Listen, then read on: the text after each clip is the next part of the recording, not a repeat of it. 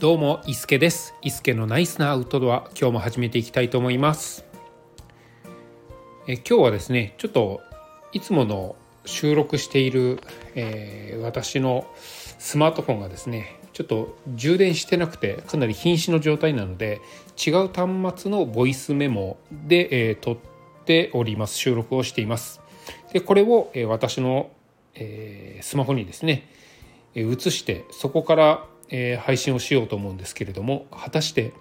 音質はどうでしょう？小さくなったりこもってたりするかもしれないですけれども、えー、とりあえずこのまま、え、収録を始めていきたいと思います。えー、先日ですね私あのダイヤダイヤモンドトレイルダイヤモンドトレイルというですね、えー、と全長45キロのですね山々を、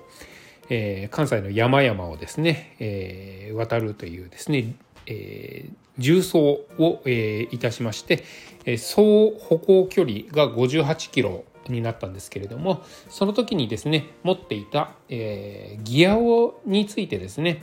1食10と、えー、分けて、えー、配信をさせていただいております。で前回前々回と E 食まで来たので、えー、今日は残すところ最後の10に、ついてお話をさせていただければと思います。えー、登山とかですねハイキングといって、えー、一番大事なギアアイテムって何かって言いますとやっぱり靴になりますよね。でその後目立つものっていうと、えー、ザックバックパック、えー、リュック、まあ、いろんな言い方すると思うんですけれども背中に背負うカバンですね、えー、こちらになるかと思います。でその後にですね、えー、大事なもの、まあ、泊まる登山やハイキングの時に大事なものになると,、えーと、テントとシュラフになりますね。はい、で、えーと、このですね4つ靴、えー、カバンテント、えー、シュラフですねこの4つの中でそこから靴を除いたものがね、えー、ビッグ3と言われるものになりまして結構ねあのここをいいものを揃えるとなんかこうかっこいい登山かっこいいハイキングができてるみたいなあのそういう、えー、印象もあります。実際にあの何かねこう例えばインスタグラムとかで、えー、そういうギア紹介をした時に一番映えるのって、えー、景色のいいところにですね、えー、かっこいいテントを張ってその中に、え、シュラフを置いてでリュックを置いて、えー、ちょっとこう撮ってみるみたいなねあのそんなのがねかっこよかったりするのでその辺があのビッグ3と言われるものになりますね。でえっ、ー、とビッグあの値段もビッグなんですよね。他のものって割とこう低低価格で揃えられたりもするんですけれどもあのこのビッグ3プラス靴に関しては低価格だとちょっとえっ、ー、とそのアクティビティ自体ができなくなったりあのしたりするものなのでここにお金をかけるっていう方が結構多い、えー、ところにはなります。ただあのこのビッグ3の中でもテントとシュラフに関しては、えー、泊まりでないと使わないんですよね。泊まりの時だけ使う。日帰りだともそもそも持っていかなくてもいいですしでえー、さらに言うと,、えーと、登山ハイキングってこう歩いて、えー、の山を登ったりとか歩くのがメインになりましてで、えー、泊まって翌日降りてくるっていうその全工程の中の本当に数時間だけ活用するものになりますね。うん、でもあの睡眠がしっかり取れないと、えー、翌日のアクティビティにですね、え影響があったりするのでここでしっかり体力を回復しないといけないとなると大事なものではあるんですけれども、え実際に、え例えばこうテントを張って、えシュラフを並べてで、えー、一回寝て起きて片付けるっていうところだけを行くとなんかねそのお金をしっかりかけた割には自分が起きてる間に使う時間っていうのがすごい少ないものなのでこだわりたいポイントではあるんですけれどもうんとそこまで実はこだわらなくてもいいのかなっていうのがあ、えー、と最近私が感じるところになります。はいでまあ、例えばそれよりもあのご飯を美味しく食べるためのクッカーとかですね火を起こすためのものとか、えーとまあ、歩いてる時の靴であったりリュックであったりうんとまあそういうものの方が起きてる時に身近にあるものになるので、えー、こだわっていった方がいいような気もしてます。なので今回ね衣食住の中の10についてお話をさせていただくんですけれども10と言ったらもう本当に、えー、よし今日はここで寝ようっていう時に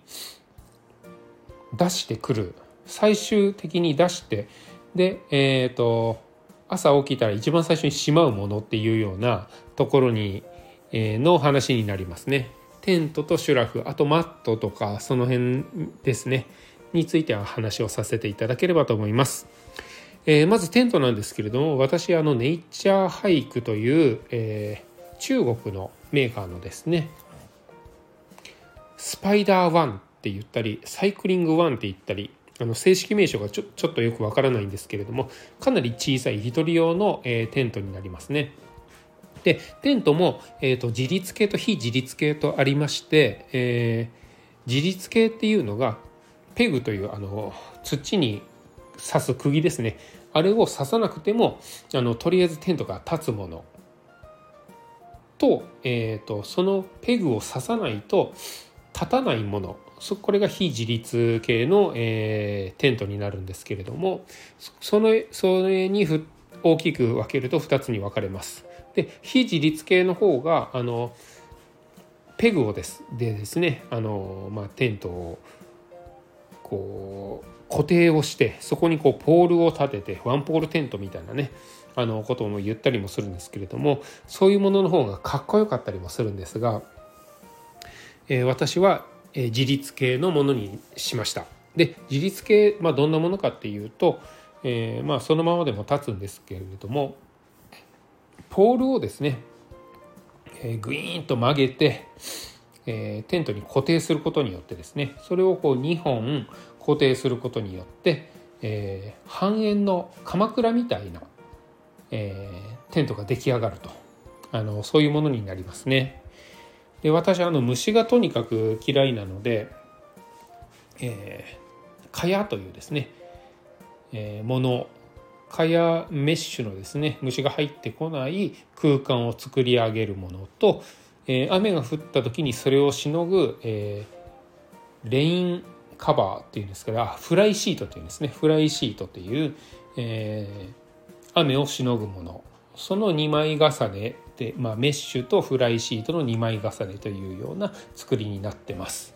で、えーと、メッシュと一緒に床の部分もついているので、えー、まあこれを立ててしまえば中にこう荷物を置いても中に泥が入ってこないと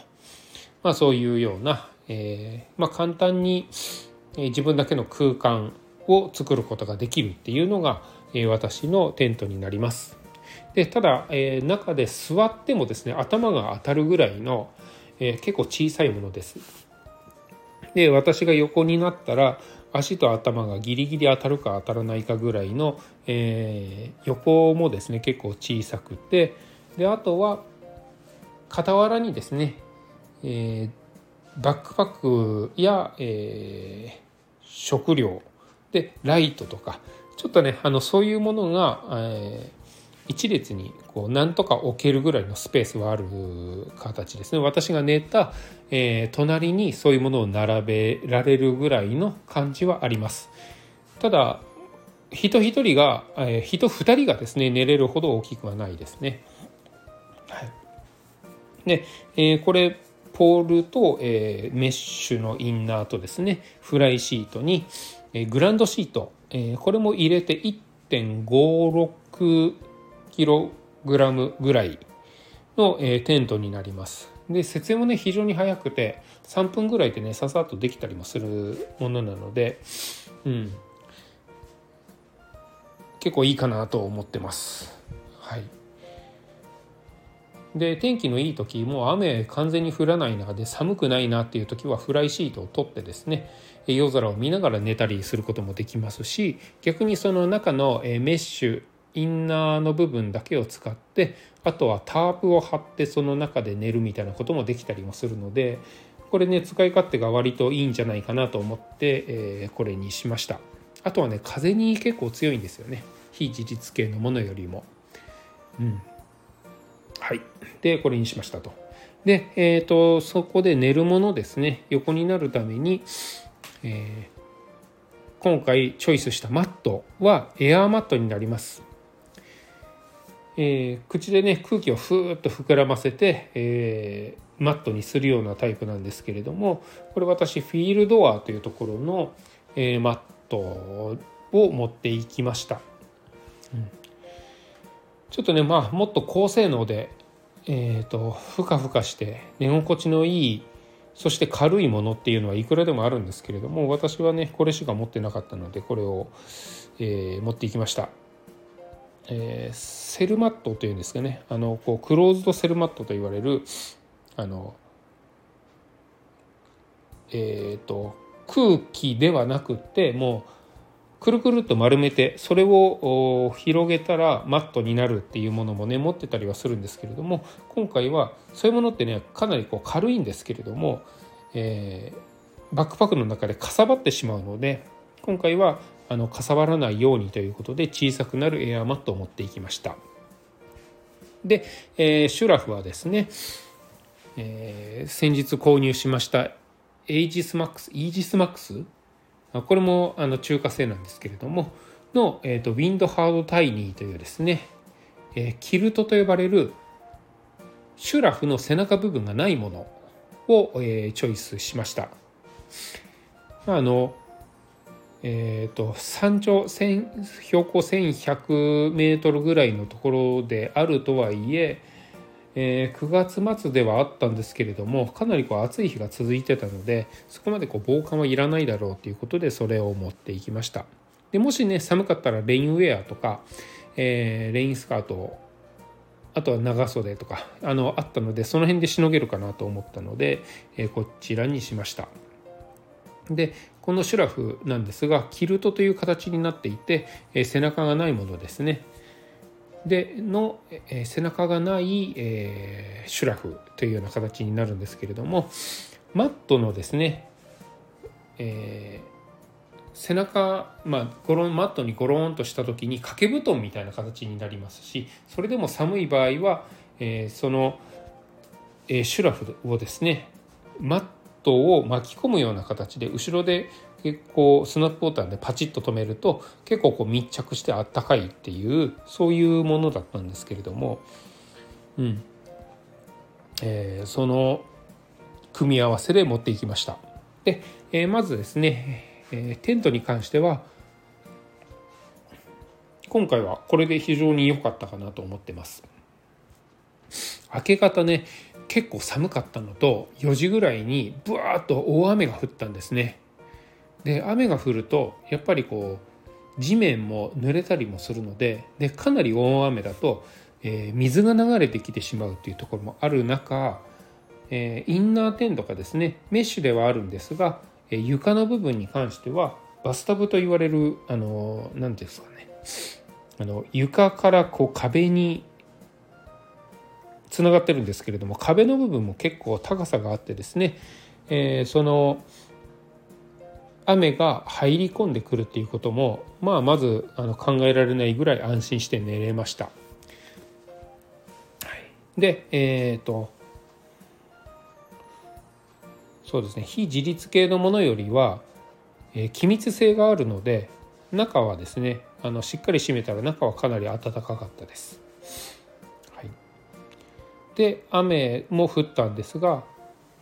フライシートの外側は結構濡れてたんですけれども中に関しても全然もう問題なく、えー、いけましたね。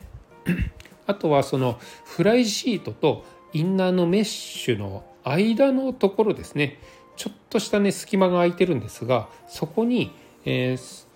その日着ていたですね汗だくになった服とか手ぬぐいとか靴下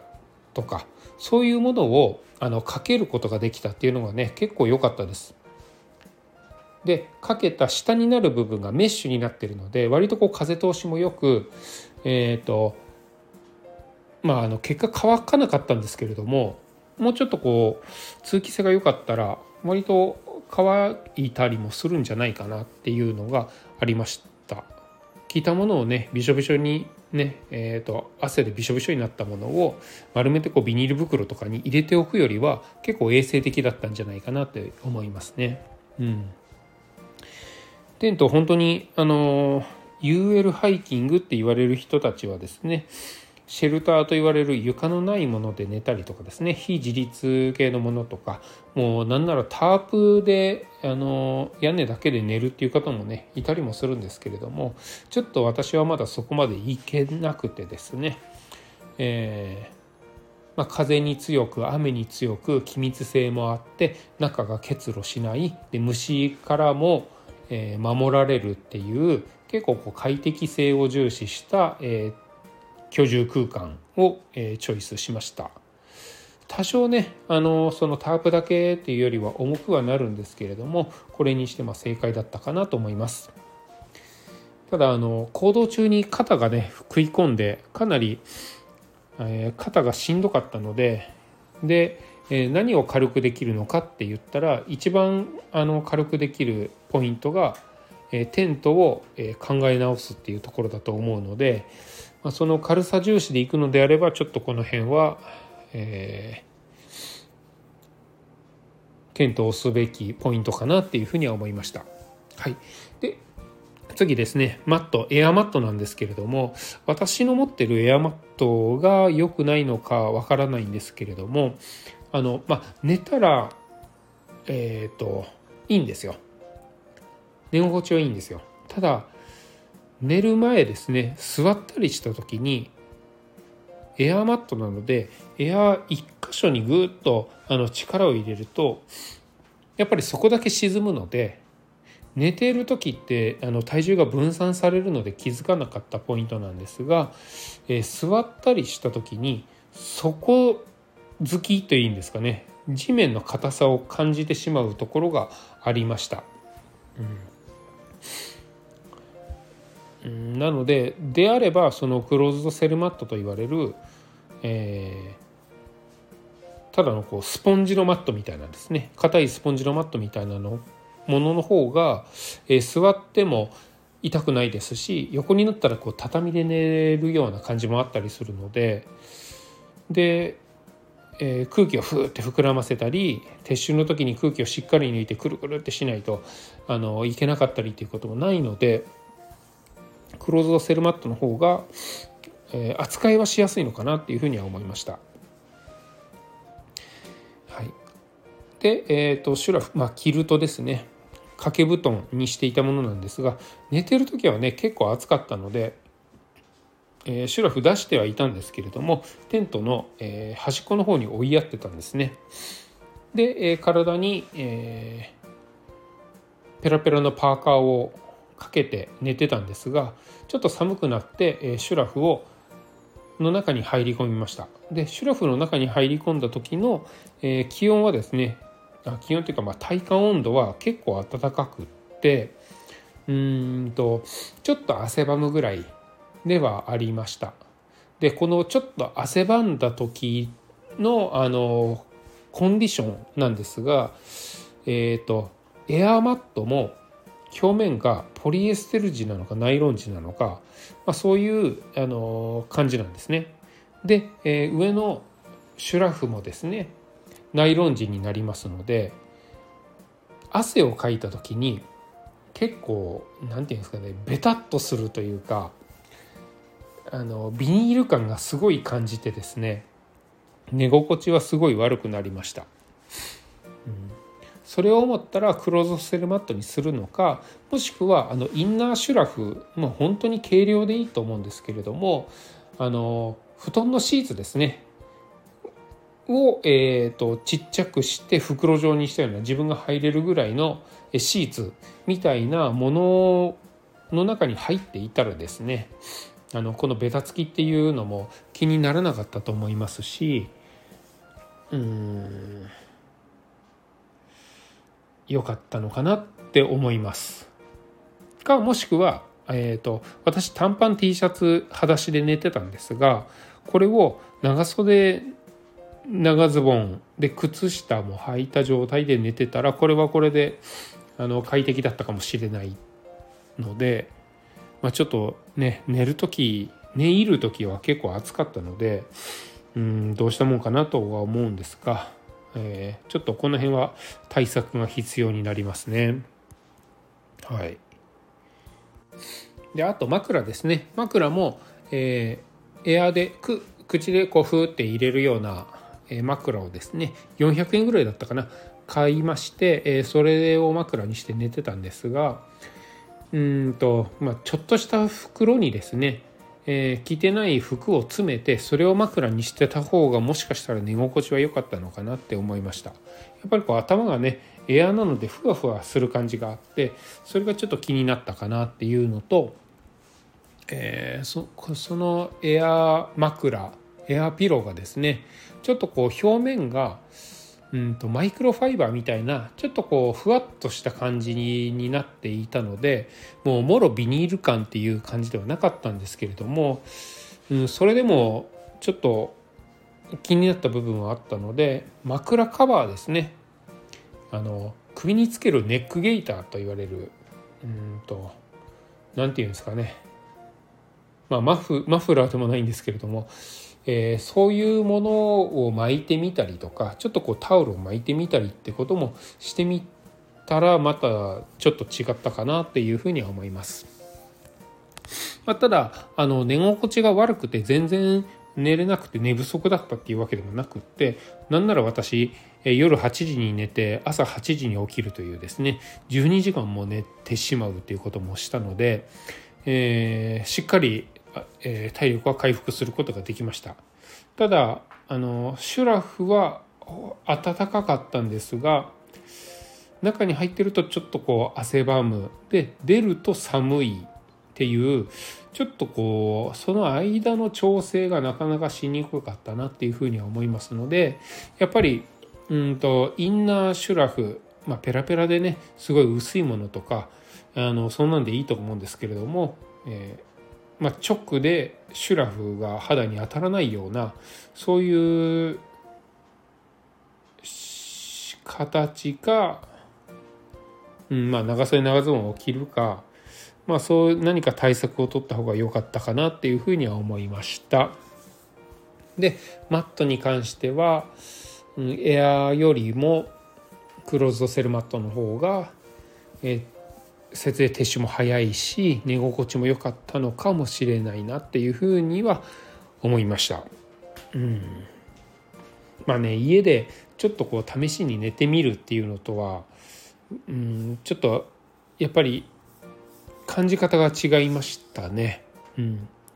テントの中に出たり入ったりっていうのに靴を脱ぎ履きすると思うんですけれどもテントに入る時に靴を脱いで、えまず足を踏み入れた時に踏むところがエアマットになるわけなんですよね。でエアマットに1箇所こう足を、えー、1点グッと踏み込むのでやっぱりこう地面を感じるような底付きっていうのがありましたし、えー、そこで座って、えー、体を拭いたりちょっと、えー、休憩するっていう時にお尻の硬さっていうのがやっぱり気になりましたね。うん、やっぱり AI なのでパンクのリスクっていうのもありますしなんかその辺気を使ってた感があるのでであれば、えー、スポンジのようなマットの方が何も気にせずに使えたかなっていうふうにも思いました。衣食住の10でいくとこんな感じですかね。まあ、寝袋はねすごい良、えー、かった、まあ、シュラフ、えー、背中のない半分シュラフみたいなキルトっていう言われるものですね。これは割と良かったかなっていうふうには思うんですけれども例えばこのシュラフインナーシュラフですね。そのボ、えー、シーツ